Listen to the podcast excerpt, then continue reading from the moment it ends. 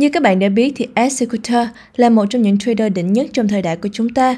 Mặc dù ông không giao dịch tiền tệ hay sử dụng hành động giá, nhưng những bài học mà chúng ta có thể học được từ ông vẫn vô cùng quý giá.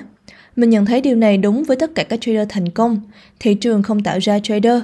Điều thực sự cho phép một người như Ed Schuster giao dịch trên một quy mô như vậy và với thành công to lớn như vậy là một tập hợp các quy tắc kỹ thuật và tinh thần được xác định từ trước. Mình sẽ chia sẻ những quy tắc đó với bạn. Nếu bạn vẫn đang vật lộn để đạt được lợi nhuận nhất quán, thì video này là dành cho bạn. Ngay cả khi bạn đã thành công với tư cách là một trader, thì những bài học của Ed Schuster vẫn đóng vai trò là một lời nhắc nhở ý nghĩa dành cho bạn. Bây giờ, chúng ta cùng bắt đầu ngay thôi. Trước tiên, Ed Schuster là ai? Ed Schuster vốn là một người kiệm lời. Nếu không có cuốn sách Market Wizard, phù thủy thị trường của Jack Walker, thì chắc chúng ta khó có thể hiểu hơn về cách mà ông thành công. Ông bắt đầu sự nghiệp giao dịch của mình vào những năm một nghìn chín trăm bảy mươi, khi ông được tuyển vào làm bởi một công ty môi giới lớn. Chính tại đó, Ed đã phát triển một trong những hệ thống giao dịch được thương mại hóa đầu tiên để quản lý tiền cho thị trường futures, tức là hợp đồng tương lai. Sau một vài bất đồng về cách quản lý đang can thiệp vào hệ thống của ông ấy, Schuster quyết định sẽ tự thân giao dịch. Vậy hiệu suất giao dịch của ông ra sao trong những năm một nghìn chín trăm bảy mươi và một nghìn chín trăm tám mươi? Tính đến giữa năm một nghìn chín trăm tám mươi tám, một trong những tài khoản khách hàng của ông bắt đầu với năm nghìn đô la vào năm một nghìn chín trăm bảy mươi hai, đã tăng hơn hai trăm năm mươi phần trăm. Đó là những kết quả thực sự đáng kinh ngạc. Hãy nhớ rằng, những con số đó đã kéo dài hơn một thập kỷ giao dịch, nên đây không phải là một chuỗi may mắn nào đó. Và sau đây là năm quy tắc giao dịch được yêu thích nhất của Ed Schuster. Quy tắc số một. Cắt lỗ. Mình chắc rằng đầu đó bạn đã nghe được câu ngạn ngữ về việc cắt lỗ và để trade thắng từ chạy rồi đúng không? Vâng, có một lý do tại sao quy tắc đầu tiên của Ed Schuster là cắt lỗ. Đó là bởi vì bảo vệ vốn là công việc chính của bạn. Với tư cách là một trader, kiếm tiền chỉ là nhiệm vụ thứ hai. Tuy nhiên, mình xin phép được bổ sung một chút vào quy tắc của Ed Schuster. Thay vì chỉ cắt lỗ, thì hãy biến nó thành cắt lỗ sớm. Hãy thử suy nghĩ về điều này. Không có tiền, bạn sẽ không thể giao dịch. Vì vậy, nếu bạn không cắt lỗ sớm, rốt cuộc bạn sẽ thổi bay tài khoản của mình. Như vậy là trò chơi kết thúc. Sau đây là một số lời khuyên về chuyện thua lỗ của Ed Schuster. Bám lấy những thua lỗ khi giao dịch. Đơn giản mà là đúng như vậy.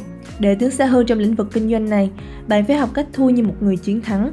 Điều đó có nghĩa là chấp nhận thua lỗ vào thời điểm thị trường làm ý tưởng giao dịch của bạn mất hiệu lực. Nếu bạn mắc sai lầm khi hy vọng thị trường sẽ quay đầu theo hướng có lợi cho bạn, thì bạn đã thua rồi. Cách tốt nhất để chấp nhận thua lỗ trong trading là có cho mình một kế hoạch giao dịch.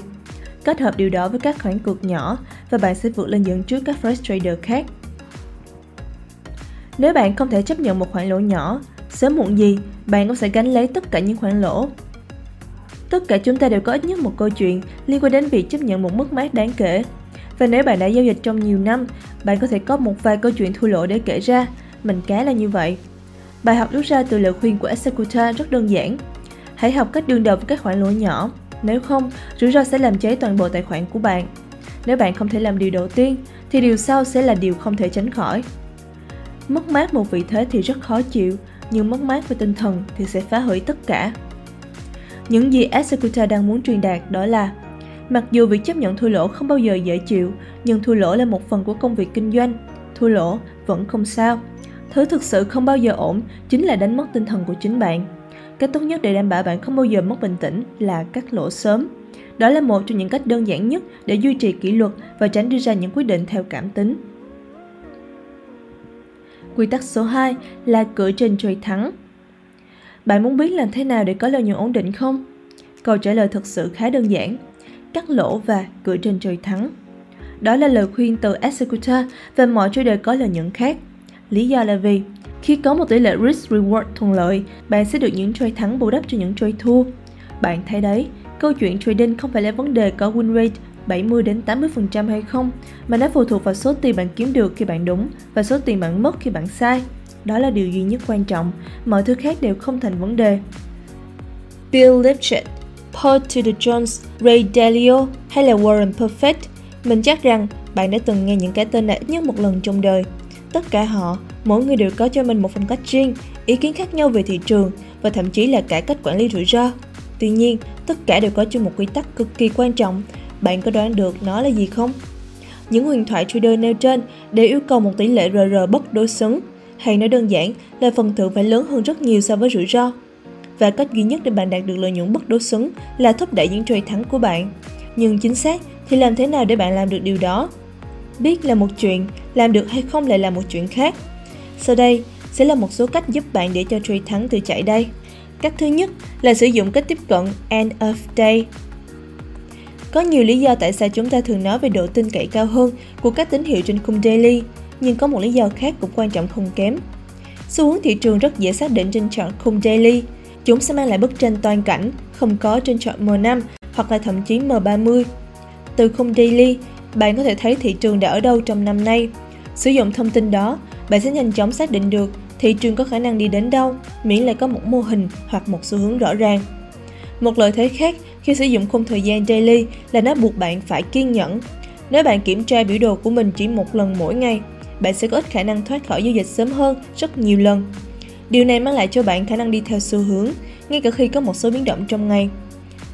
Như Executor đã nói, nếu có một chiếc máy báo giá giống như một cỗ máy đánh bạc trên bàn làm việc của bạn, bạn sẽ cho nó ăn cả ngày.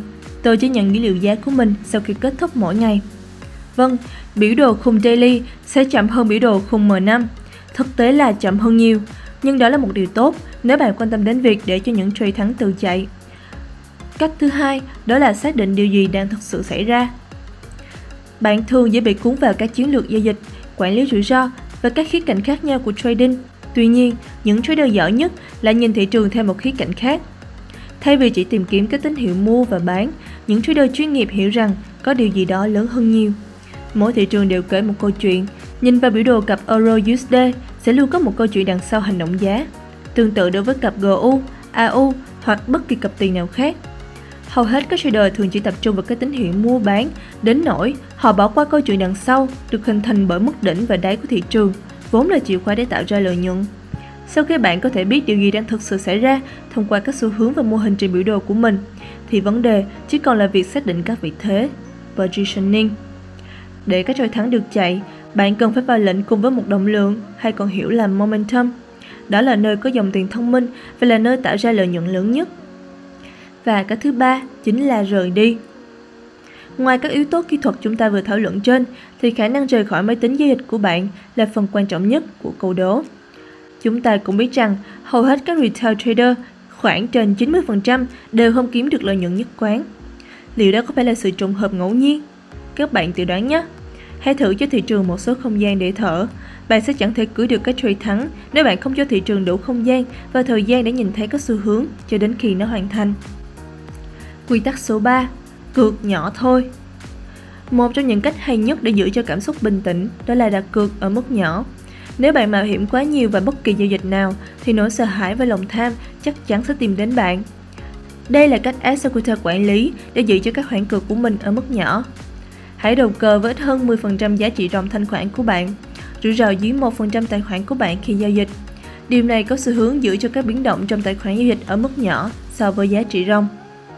Lưu ý rằng, rủi ro của ông trên mỗi giao dịch nhỏ hơn một phần trăm số dư tài khoản. Điều này cho phép bạn có thể chịu đựng được những trận thua mà không đánh mất tài khoản cũng như tinh thần của mình.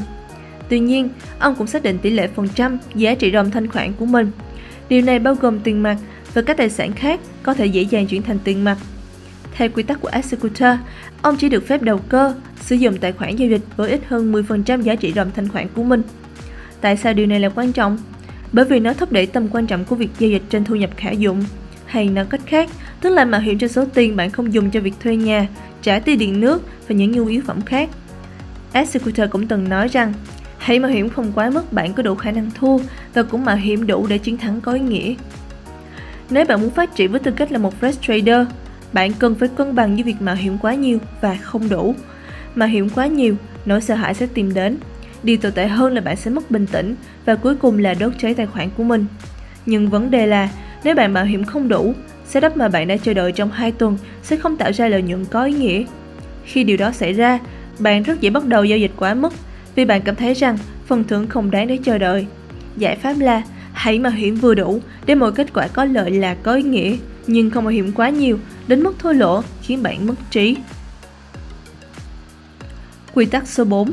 Tuân theo các quy tắc, không thắc mắc. Các quy tắc giao dịch rất quan trọng và Executor biết điều đó.